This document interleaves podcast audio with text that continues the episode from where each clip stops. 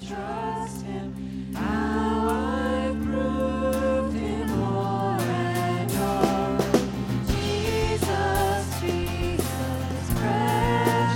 God said, Let us make man in our image, in our likeness, and let them rule over the fish of the sea and the birds of the air, over the livestock, over all the earth, and over all the creatures that move along the ground. So God created man in his own image. In the image of God, he created him. Male and female, he created them. God blessed them and said to them, Be fruitful and increase in number, fill the earth and subdue it, rule over the fish of the sea and the birds of the air, and over every living creature that moves on the ground. Then God said, I give you every seed bearing plant on the face of the whole earth, and every tree that has fruit with seed in it. They will be yours for food. And to all the beasts of the earth, and all the birds of the air, and all the creatures that move on the ground, Everything that has breath of life in it, I give every green plant for food. And it was so. God saw all that he had made, and it was very good. And there was evening and there was morning, the sixth day. I see the work of your hands. Galaxies spinning a heavenly dance, oh God. All that you are is so. I hear the sound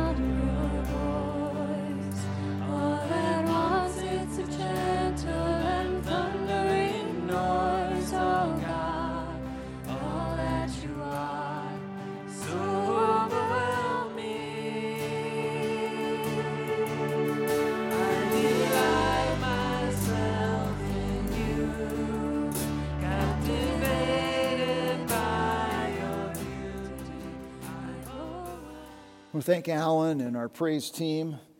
I was standing there and I was thinking, uh, what a blessing it is just to have uh, talented people leading us in worship and praise to our great God. And I am musically challenged, so I just uh, marvel at those who are able to uh, do what they do. And what a blessing. You know, that's part of the, the body of Christ, right? We uh, each have our own giftings, talents, abilities, and so it's a, a blessing. I would like you to pray with me, if you would, as we prepare uh, to worship through the study of God's Word. Let's pray. Father, uh, we are here as your people, gathered in person and online, and I pray uh, that you would speak to our hearts. Lord, so many things going on in our world today, and we need your wisdom. And I pray that you'd give us grace to uh, walk through the truth of your word and to study it, and then not just to know it, but to apply it and to live it out in our daily lives.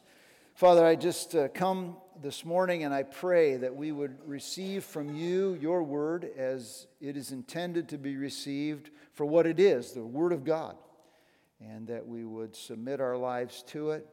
I pray, Father, that you would help us to sort through our own uh, ideas and thoughts and maybe our own uh, predispositions or expectations, and that we would be open to what your Spirit wants to do in and through us today.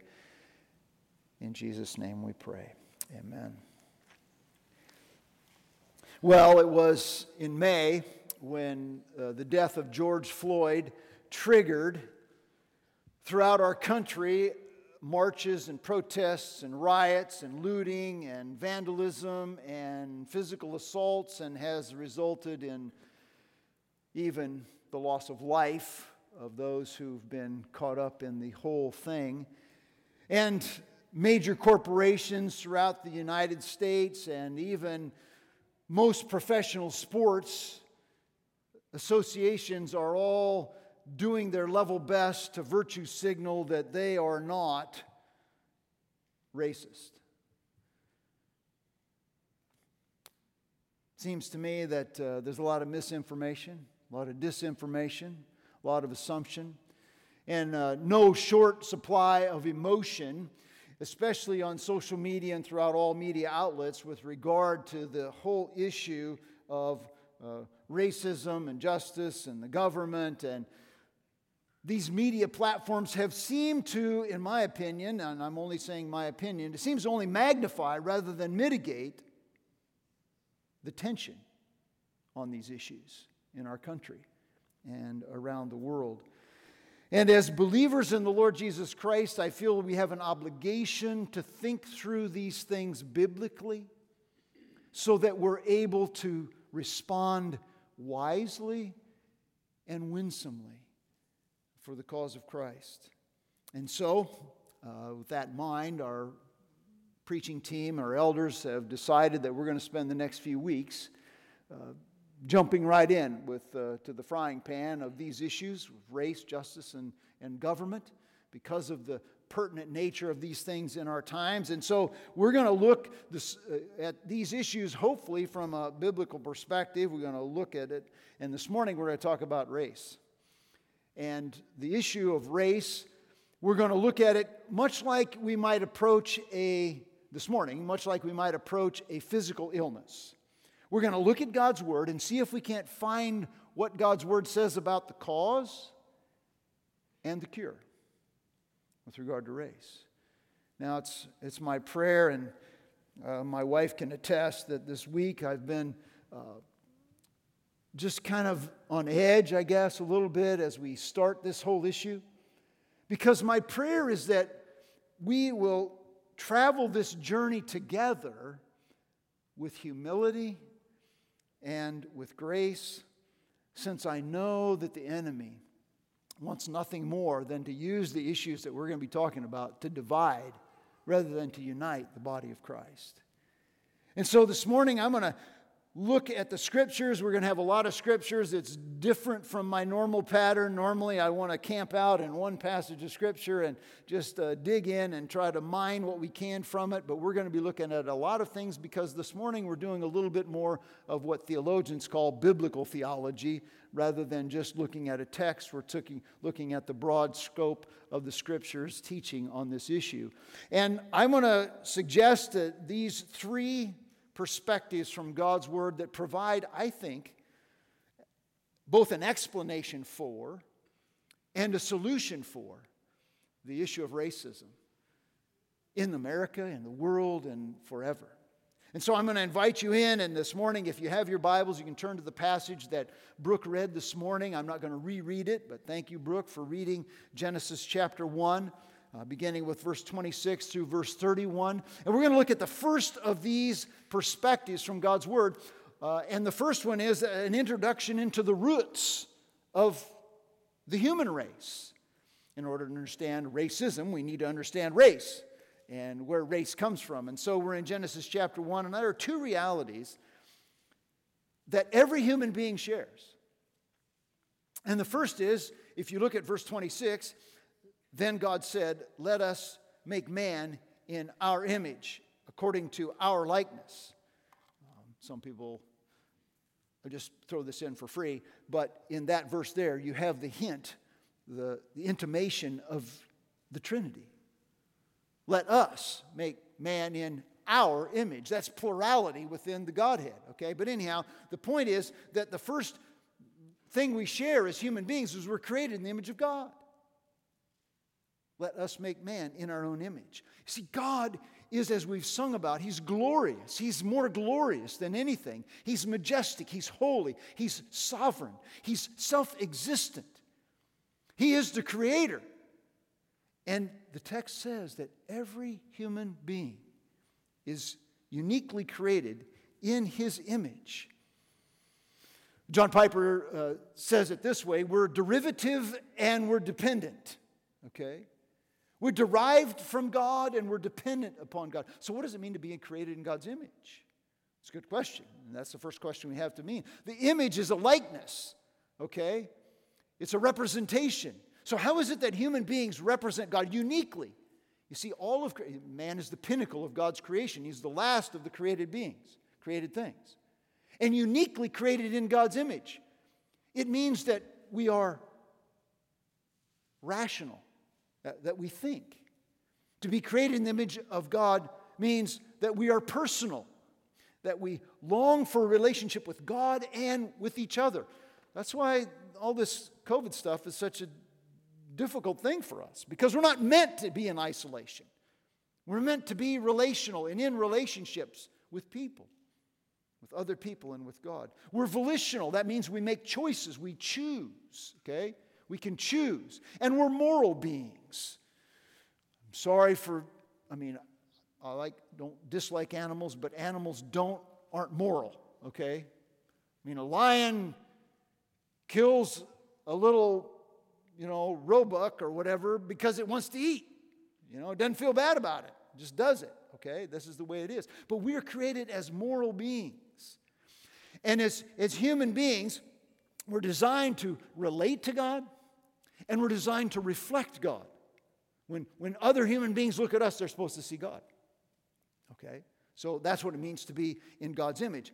Isaiah chapter 43, verse 7 says that this is the reflection of God, is that we're supposed to bring Him glory.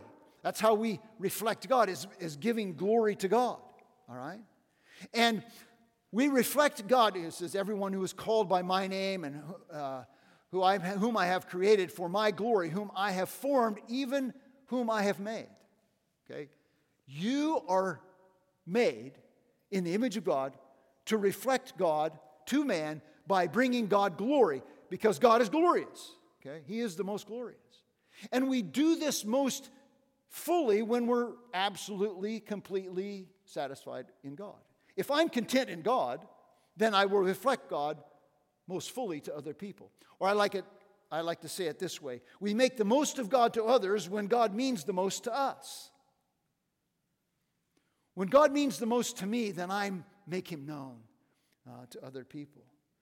So, there's two important conclusions that I come to as a result of being created in God's image. First of all, we need to consider that our, of our value, our dignity as human beings. Humans are invested with intrinsic value that surpasses all other created beings. I want you to look at Genesis chapter 9, verse 6. It'll be on the screen, so you don't have to turn there. Whoever sheds man's blood, by man his blood shall be shed. Now, why would that be the case? The reason is, if you see the last part of the phrase, for in the image of God, he made man. Because man is created in the image of God, he is invested with an intrinsic value that surpasses all other created beings.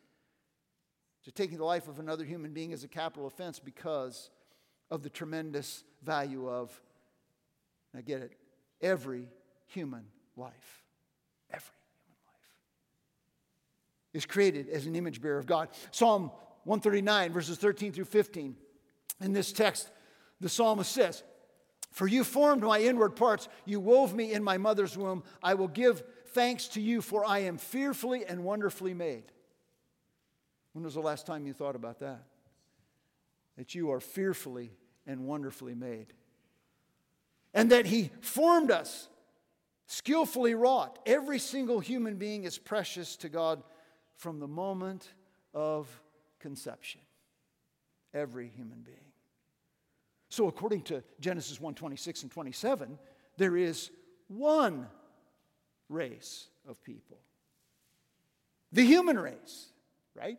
The human race. So that means that, yes, George Floyd and David Doran and the 39 children who have been rescued from trafficking in Georgia just recently. All of the lives that have been lost in the rioting and the looting. And the thousands of unborn children who've been aborted in this country are all precious in His sight. All of them precious in His sight. I agree with David Platt his commentary on this uh, verse, at least one commentary that he makes in Genesis on Genesis 9 6. He says that doing justice means recognizing the dignity of every life, and doing justice means ensuring the protection of every life.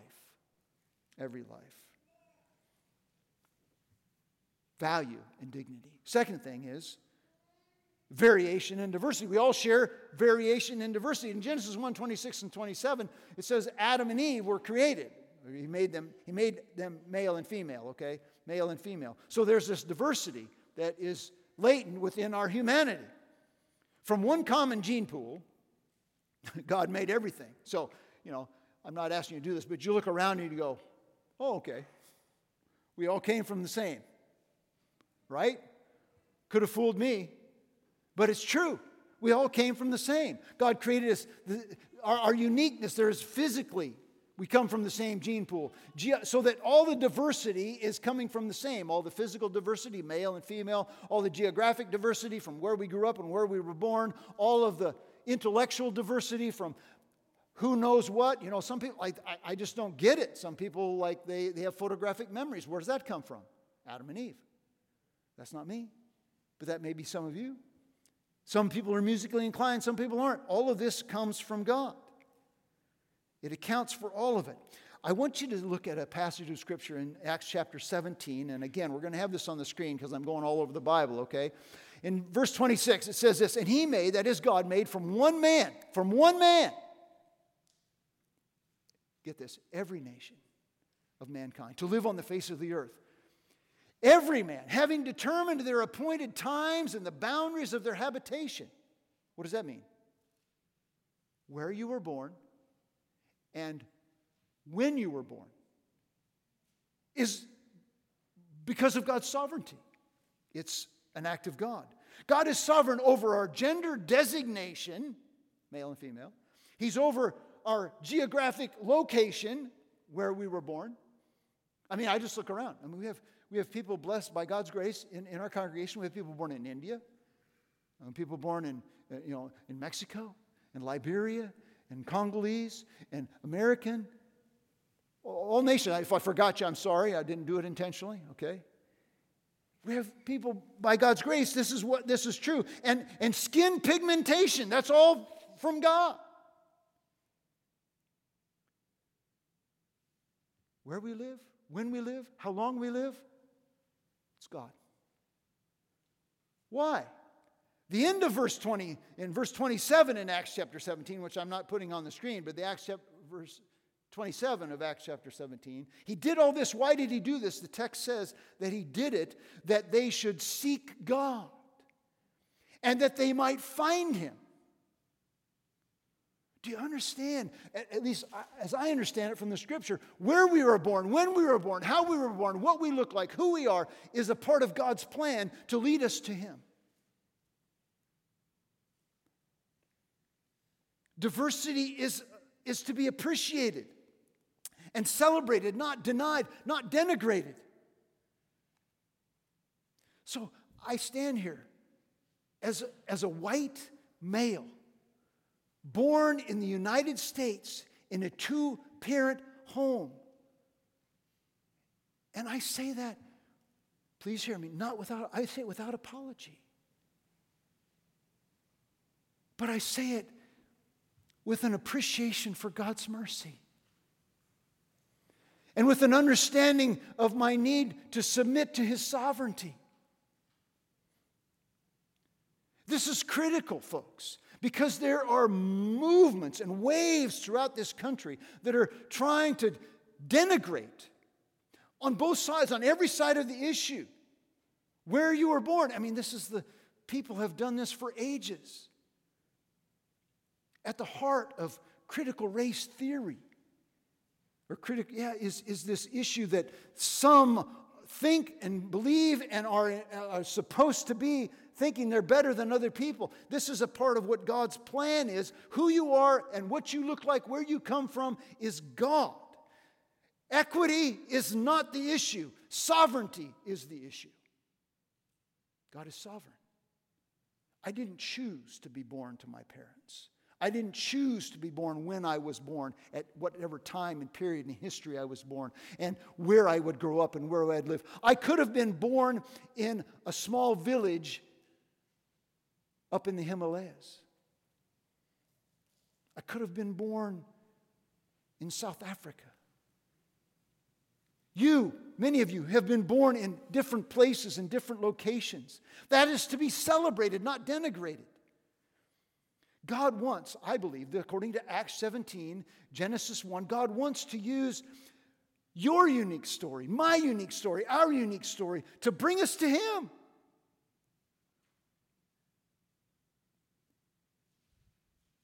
And then to make much of him,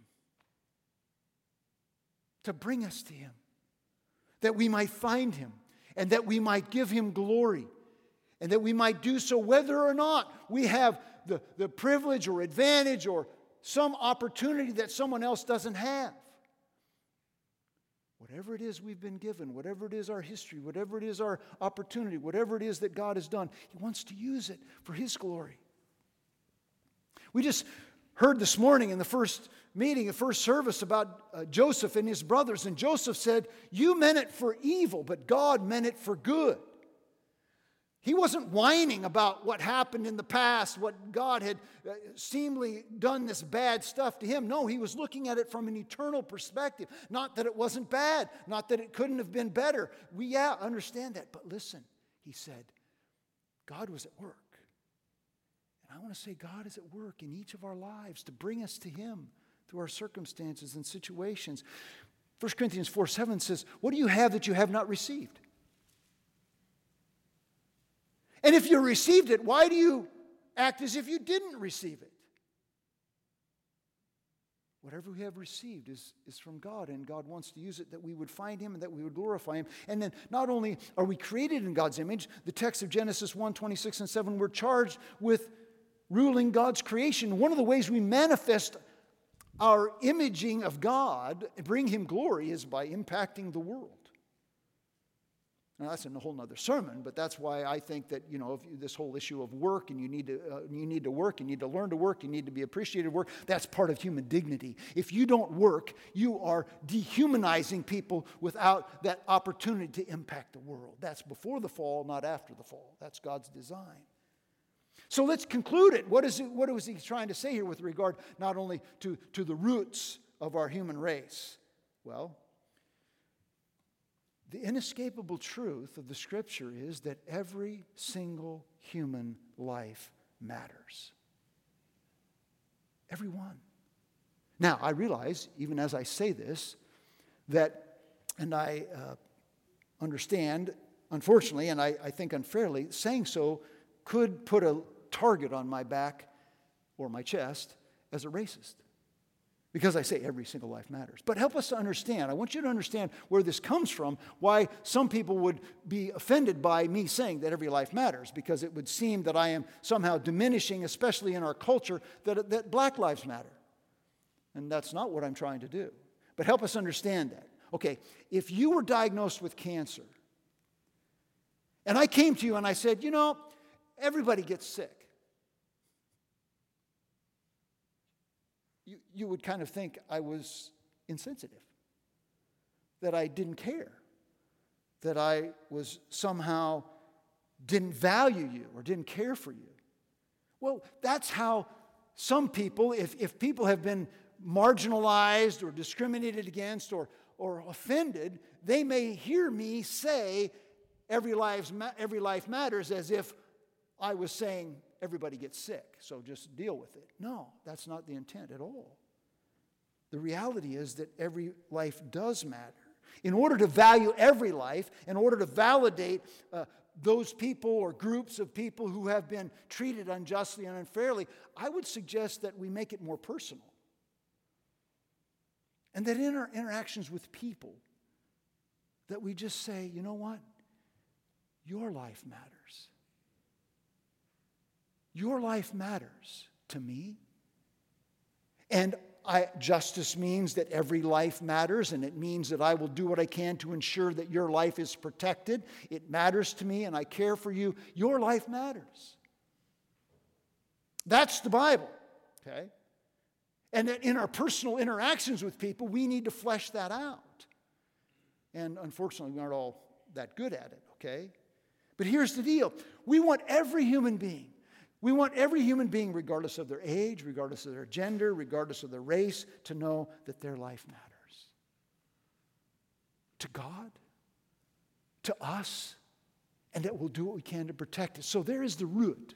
We're introduced to the root of the human race. Now, I want you to see the instruction that we're given with regard to the reason for racism. In Genesis chapter 6, if you have your Bible, you can turn over to Genesis 6. I'm not going to spend a lot of time there. I'm just going to highlight three facts that we need to consider.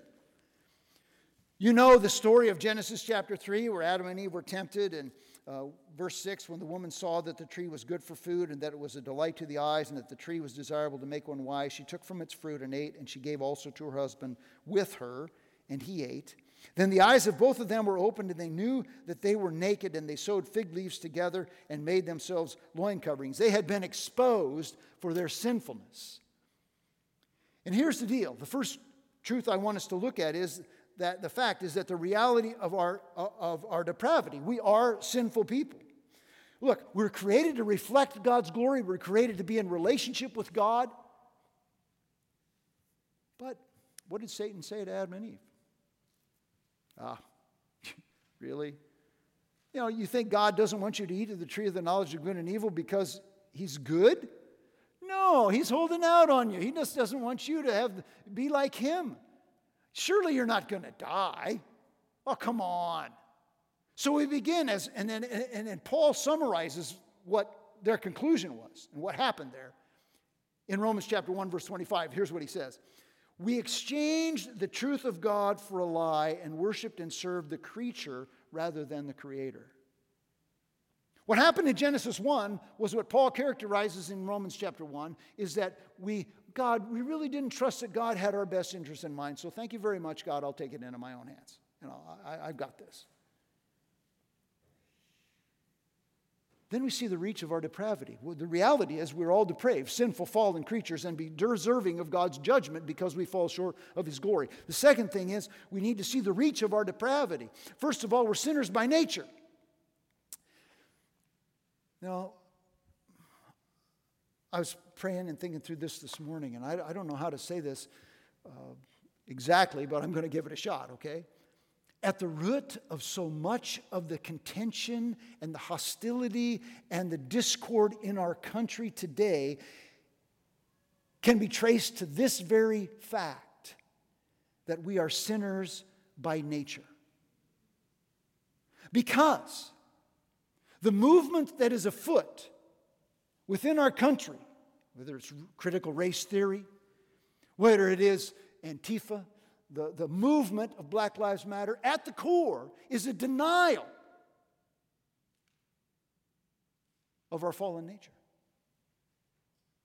A denial of our fallen nature, that we are sinful people by nature. And by nature, I mean this. If you look at, write these verses down Psalm 51, verse 5. David said, In sin did my mother conceive me. Now, the act of conception is not sinful, but he is sinful because he was conceived. This is Romans chapter 5, verse, verse 12, where Paul says that by one man's sin entered into the world. And then he goes on to say, Death spread to all men because all sinned. Adam, as the head of the human race, sinned against God, and by virtue of all of us sharing in his humanity, we are sinners. Prone, living in rebellion with God. That's our default. We, we, we want to run away from God. And then we're not only sinners by nature, but we're sinners by choice. We, we choose to sin. Isaiah said it all of us, like sheep, have gone astray. Each one has turned to his own way. John chapter 3, verse 9, 19. You've heard me say this before. Men love darkness rather than light. Why? Because our deeds are evil. Romans chapter 3, you want to write a verse down, and you read this. Romans chapter 3, beginning with verse 10. There's no one righteous, no, not one. There's none who seeks after God, no, not one. Whoa, we're all sinners by nature. See, sin is an equal opportunity corrupter. I don't care where you were born, how you were born, who you were born to, what the situation is. Sin is part of who you are. It's no respecter of persons. Several years ago, I read a book, um, The Body by Charles Colson. And in this book, he described a situation of a Holocaust survivor. Uh, the man's name is Yehiel Dinur. It's very hard for me to say that, but Yehiel Dinur. He is an Auschwitz survivor. And he was called to testify against one of the men responsible, personally responsible for the death of many of his friends, and a man who had overseen the slaughter of millions, or at least hundreds of thousands of Jews. His name was Adolf Eichmann. As they sat in the courtroom later, Dinur testified that as they sat in the courtroom and his eyes met the man who had killed his friends, and been responsible for the slaughter of millions or at least hundreds of thousands of people. He said this. When he saw Eichmann, he said, I was afraid about myself. I saw that I am capable to do this, exactly like he. Eichmann is in all of us. And what he said was he saw another human being, just like himself, and that he is capable of it. Folks, each and every human being is capable of each and every sin. And that's a scary thought. But that's the fact of the, of the scriptures. Then we see the result of depravity. The result of depravity, if you look at verses 12 and 13 in Genesis chapter 3, what is the deal? God comes roaming in the garden and he says to the man, Adam, where are you? Oh, well, sorry, we're, we're hiding. Why are you hiding? Oh, did you eat of the knowledge of the tree of good and evil? Well, you know, it's that woman you gave me. Ah, yeah. And then he says to the woman, he says, Well, it's that serpent that you brought along. Abdication of responsibility. You see, one of the manifestations, the essence of our rebellion is arrogant self exaltation, management of life on our, our terms to bring satisfaction in our souls that we can only find in God, but because we've rejected God, we try to find it in ourselves. And so part of that default is that if I have to minimize you, if I have to trivialize you, if I have to control you so that I feel good about myself, so that I feel exalted as a human being, so be it. That just goes with the game because I'm forsaking God as a fallen human being and trying to live for myself. Now, here's how it plays out. Whenever the keys cannot be found in our home, guess whose fault it is? Can't be mine. Because I always put them back where they belong, right? Can't be your fault. It can't be my fault that somebody fell down the steps because I didn't close the gate. It can't be my fault that somebody tripped in the middle of the night over something that I left there because I don't do that. Can't be my fault. Oh, really? Sinful self exaltation management of life so that we find satisfaction and pursue our dreams and our pleasures because we want to find satisfaction in ourselves. We want to bring glory to us, not God. This is a sinful fallen manifestation of it. And then you, you see it in, and I'm not going to go there, Adam, I'm going to skip over it, but you write it down, James chapter 4, verses 1 and 2. The, the source of quarrels among you is because you lust and you do not have, and you do not have because you do not ask because we're consuming it upon ourselves. Then there's the effect in the world. What happened after Adam and Eve sinned? Things went downhill. Genesis chapter 6, verse 5 says this Then the Lord saw that the wickedness of man was great on the earth, and that every intent of the thoughts of his heart. Now, how do you trip over more? Every intent of the thoughts of his heart was only evil continually. That's bad. Okay? So God sent a flood right? God sent a flood. And it says, and if you write it down in Genesis chapter 9, verses 18 and 19, that after the flood, there were only three dudes left after Noah and his wife, right? Shem, Ham, and Japheth. And from them, all the families, all the nations of the earth spread. Oh, sounds like one race from one descendant. Noah and his wife from Adam and Eve, and all races were developed. So here's the deal this was the creation of ethnicity, this was the creation of race. Shem, Ham, and Japheth, from them, everybody went out. But then, if you read in 11, uh, Genesis chapter 11, you have this whole issue of the Tower of Babel. Men trying to exalt themselves to be God, maintain control, find satisfaction without God. One language, whoop, and that everybody scatters, everybody has a different language. Then, from the conception of race, we have the corruption of race. Racism. Where does racism come from? From the heart of a fallen human being. Because everybody spread out. And when everybody spread out, then everybody was like the people that they spread out with. And when you become like the people you spread out with, then somehow that's comfortable. We, after the fall, we naturally delight in those who are similar and we naturally dislike those who differ. It's more comfortable. I, I can control people like me. I can't control, I can't manage. I, I feel good about myself if I'm like people like me and they like me and I like them. I feel awkward and uncomfortable around people who aren't like me and aren't like, and I'm not like them. And so this becomes when, when, uh, when, uh, when I've been overseas. You, know, you go overseas, you travel to a different country. And if you're from a country that is not the national country, so like Marla and I were traveling one time, we are on vacation, and we went to this place, and we found out that this was a place in this foreign country where all of the uh, not all, but several Americans would come because they felt comfortable because the Americans gathered there. See? Oh, so we feel comfortable because we gather there as Americans. Now, the preference is not wrong, okay? The, the, the preference is not wrong. But when you take the natural preference and you turn it into a prejudice, then it becomes racism or discrimination. And that's the part of the fall. Pride turns our preference into prejudice. That's what pride does. Well, I result myself. I'm going to control things, manage it so that I feel good about me, even if you, it costs you, it hurts you. That's the heart. The depraved heart says, if I have to use my ethnicity to manage, to magnify myself, or to manage and control you so I feel good about myself, okay, I'll do it. That's wrong. It's sinful. It's fallen. I like what Shelby Steele. Now, Shelby Steele is an African American, and he says this about racism racist impulses. He says we always have to watch those impulses in ourselves. They are automatic. Now, listen carefully. They are reflexive. That's a reflex, but not necessarily reflective.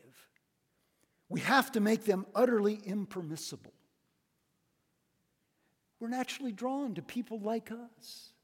It's difficult to go beyond it, although it's exciting. See, this is the, the, amazing thing. I mean, it's, it's exciting and it's good because God created us different, and different is not bad. It's just different. And different can be an encouragement. And excited, it's not to be denigrated, it's to be celebrated.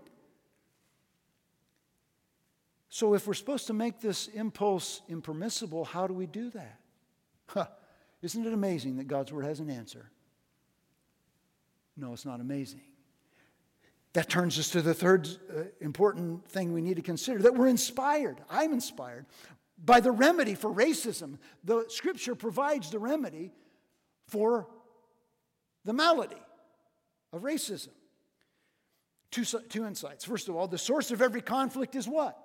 Sin. We just established that. See, when all these people scattered, selfish, self centered, self exalting, people, when they scattered, guess what? They, they took sin with them. You know, we're living in the middle of this pandemic, right? Well, the virus didn't stay in Wuhan, China. Guess what? It's everywhere. It's infiltrated everywhere. Sin is more pervasive because Wuhan virus probably will not infect everyone. Sin has infected everyone. Okay? One, racism is just one, one of the manifestations of the sinful condition that's permeated throughout our country. And guess what? It's not recent.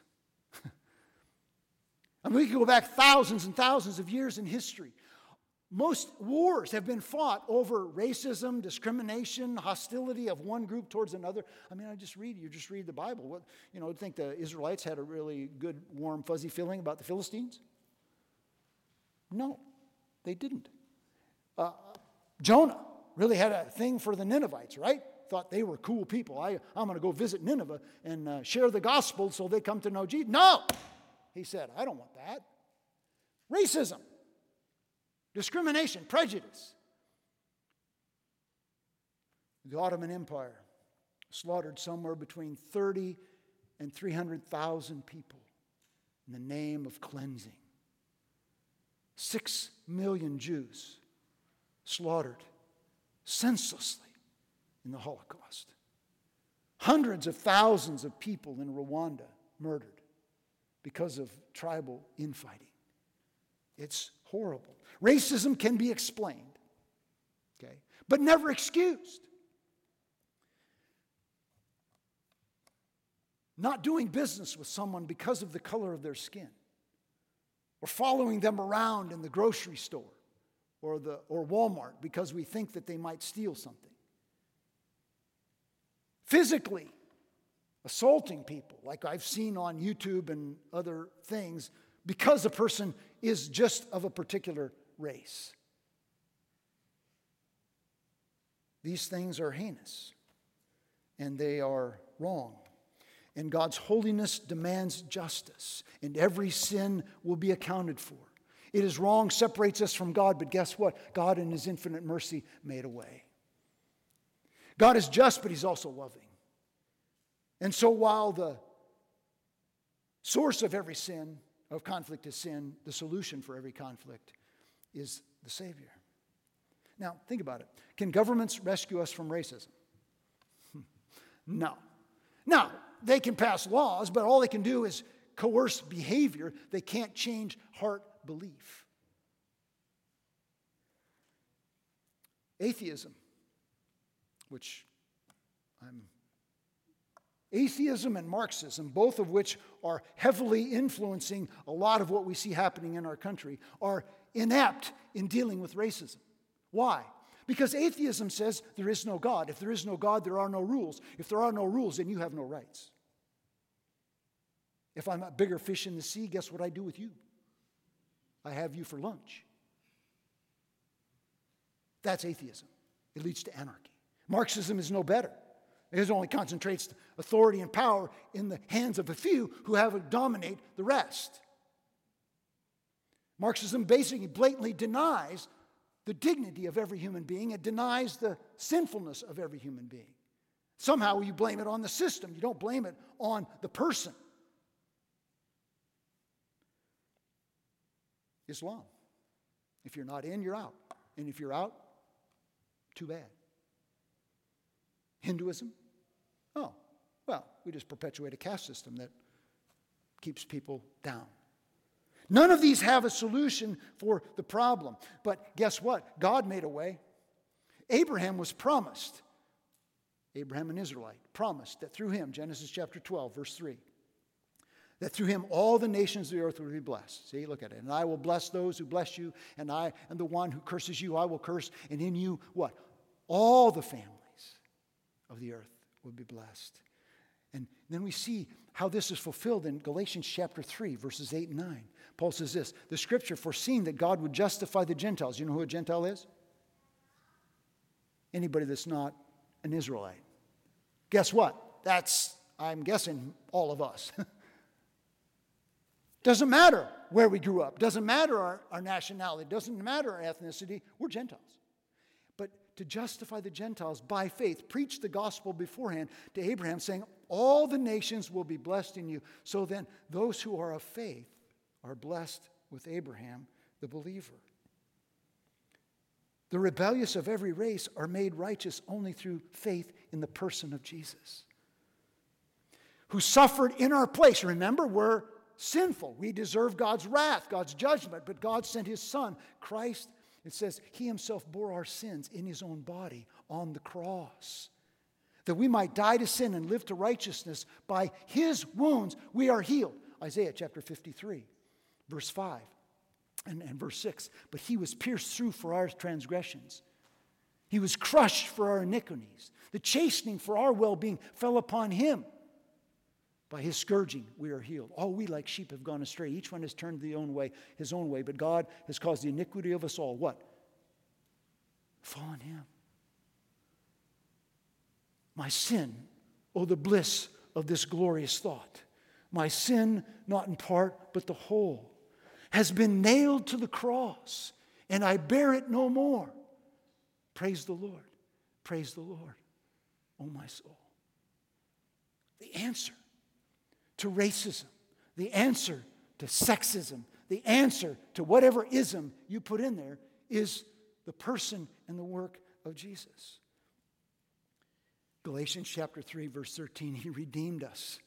Christ redeemed us from the curse of the law, having become a curse for us, for it is written, Cursed is everyone. What does it mean to redeem? He purchased us, He bought us out. He purchased our deliverance from the slave market of sin.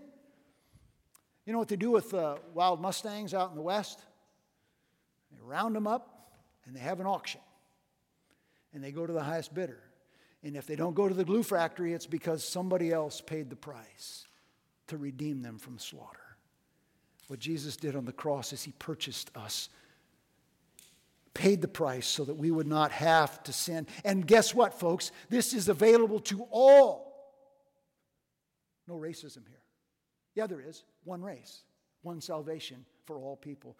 Romans chapter 3, verse 22. I want you to see what Paul says in Romans chapter 3, 22. He says, Through faith in Jesus Christ, we can be redeemed. Uh, I'm going to read it for you. Uh, Acts, Romans 3.22. You can write it down. It's a, if I get there. Romans 3.22, Paul says this. And the righteousness of God through faith in Jesus Christ for all who believe, for there is no distinction. I love that. There's no distinction. No distinction. For all who believe, through faith in Christ, we can be saved. Now, what is faith?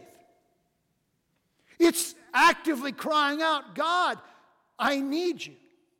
I can't do this on my own. Our family was at the Royal Gorge one time. That's in Colorado. It's a big gash in the earth, about a thousand feet deep and we rode the tram across the Royal Gorge. Whew, that was a trip, you know. I just found out that my daughter, my youngest daughter, she went, she ziplined across the Royal Gorge. Yeah, hey, adrenaline rush, whatever. She didn't do it upside down, I don't think, but she did it, okay? But it takes faith. It takes active faith. You have to get on the tram. You have to strap into the zip line. It is crying out, God, I need you and it's available to all. And what's amazing is that Paul echoes what Peter has said in Acts chapter 10. I want you to look at these verses. Opening his mouth, Peter said, I most certainly understand now that God is not one, what? To show partiality. Whenever you see the word partiality, you could translate that as racism or discrimination in the Bible, okay? But in every nation, every nation, every nation, the man who fears him and who does what is right is welcome to him. You see, God doesn't show partiality on the basis of our ethnicity, on the basis of our gender, on the basis of any other thing. There's nothing when he seeks to reconcile us to himself. Nothing. All believers share in one transcendent thing. So the offer of salvation is open to all, and when anyone who comes into the family of God, guess what? All of us who are believers from every tribe and nation and tongue and people, we share this in common. There is no, we share the, the, a unity that transcends our gender, that transcends our economics, that transcends our ethnicity. This is Galatians chapter 3, uh, verses, verse 28. There is neither Jew nor Greek, okay, nationality doesn't matter, ethnicity. There's neither slave nor free, doesn't matter your economic status. There is neither, neither male nor female, doesn't matter about your gender, for you are all one in Christ. Do you see that in Christ, it doesn't matter what color your skin is. It doesn't matter whether you're a male or a female. It doesn't matter whether you work on the factory line or whether you're the PhD at the university. Your family. And that is a unity that the world can know but doesn't. And until it does, there will be no racial reconciliation. Paul says in 2 Corinthians chapter 5, verse 17, we have been given the ministry of reconciliation, namely that God was in Christ reconciling the world to himself, and he has committed to us the word of reconciliation. And then he goes on to say, we're ambassadors for Christ. So, God, we're entreating through us. We beg you on behalf of Christ, be reconciled to God. Folks, only when I have peace with God will I have peace with you. Only when I have peace with God will I be able to have peace with those who differ from me. But that's the marvel of the gospel, as God made it possible. And any possible alienating difference has been eliminated for the child of God through the blood of Jesus Christ. Revelation chapter 4, verses 9 and 10. Worthy is the Lamb, and the living creatures in the glory give glory and honor and thanks to him who sits on the throne and to him who lives forever and ever. The 24 elders will fall down before him who sits on the throne and will worship him who lives forever and ever and will cast their crowns before the throne, saying, and here's what they will say Worthy is the Lamb who was slain to receive glory and honor and praise, for with his blood he did purchase for himself people from every tribe and tongue and people and nation. Through the blood of Jesus, we're family. And it doesn't matter what your job is, doesn't matter your IQ, doesn't matter your color of your skin. You know, we're all the same skin color, just some are darker than others. You know, we all have melanin. I mean, that's, that's the thing. It's just some is darker than others, right? It's amazing thing of God's plan in genetics. You know, they just scattered everybody, and that's happened. But that's celebrate it. Don't denigrate it. And so I say, if you're here this morning and you're listening online, and you know, yeah, I really don't give a rip about God much. I'm really kind of living life on my own. My challenge to you is to, to, repent. You're, you're a person who is deserving of God's judgment. And I don't delight in that fact. But I say to you, turn from your self centered, self exalting, managing life, trying to find satisfaction on your own through pursuits of pleasure and prosperity and power, and repent. Say, Lord, I accept by faith that Jesus died on the cross, the death that I deserve to die, so that I can live and be reconciled to God. It's open to all who believe, regardless of their race or their gender or whatever. And to those of us who know Jesus, you understand that Christianity provides the only path to racial reconciliation. The only path in racial reconciliation. In the world, the, see, the root of racism that's perpetrated and perpetuated is pride. Sinful self exaltation. Sinful control of circumstances so that I feel good about myself regardless of how you feel because I have to elevate me because I am God now in the sinful fallen world. But in Christ, it's been destroyed.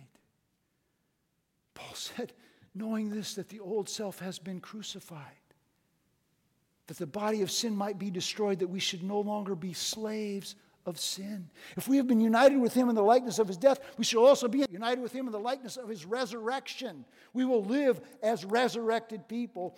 That's Romans chapter 6, verses 5 and 6, although I said verse 6 before I said verse 5. Okay, so just so you know. Um, in Christ, we're, we're redeemed. You see, as a believer, I'm called to and capable now, that's, I'm called to and capable of loving everyone because of Christ. I'm called to be at harmony, regardless of ethnicity or whatever difference there may be. And I'm called to treat all people with dignity. So here's the deal we have a special bond with every believer in Christ, regardless of race, gender, ethnicity, whatever it happens to be. But we are called, because we believe Genesis 1, that all men are created in the image of God, that we will treat everyone with dignity. But there's a special bond with those who are in the body. That's the thing. Colossians chapter 3, verses 8 through 11 says this, and I want you to look at the screen. It says, But you, but now you also, speaking of believers, put them all aside. What are we supposed to put aside? Anger and wrath and malice and slander and abusive speech. Now, anybody seen the news lately? Anybody had a Twitter feed? Facebook? What do you see? Anger, wrath, malice, slander, and abusive speech. Put them all aside. Do not lie to one another. Oh, plenty of that going on. Since you have laid aside the old self and its evil practices and have put on the new self, who is being renewed to the true knowledge according to the image of the one who created him, a renewal in which there is no distinction between Greek and Jew, circumcised and uncircumcised, barbarian, Scythian, slave or free. But Christ is all and in all. The answer to this whole thing is Christ. And He alone offers that to all of us who believe. Are Christians perfect? No. But in Christ, there is progress, not perfection, until we reach glory. The cross of Christ unravels racism. by providing the opportunity for, for men and women of every tribe and tongue and nation and people to eliminate our self exaltation through the belief in the blood of Christ, which paid the debt for us. A payment that we des- a judgment we deserved upon ourselves for our rebellion. And then when we receive that gift by faith, guess what? We're family. So that I, I care enough to try to learn some of your culture. I care about your aches and pains and what it is for you to struggle in my culture. I care about your life. And I love you because you are my brother or my sister in Christ. And it doesn't matter what you do or where you live or where you come from. I care about the past that your pain entails. I care about your future. I care about your present because of Jesus. And I don't stop with you. I, care about other people because I want them to know Jesus too. I want them to be part of the family. I want them to know that they are valued because of their humanity. So we remember the cross as we break the bread, we take the cup. Because that's the answer. It really is. And so as our praise team comes, here's what I want you to do. I want you to take a few moments and just search your heart before God. And let some of these things, whatever the Spirit of God says to you, let Him say to you. Confess your sin and turn and trust that Christ will help you become a God person who understands what the source of racism is and what the solution to racism is. And then, when it's appropriate for you, take the bread and take the cup remember, it's the blood of Christ. Father, that shed for us, that brings us unity. Thank you in Jesus' name.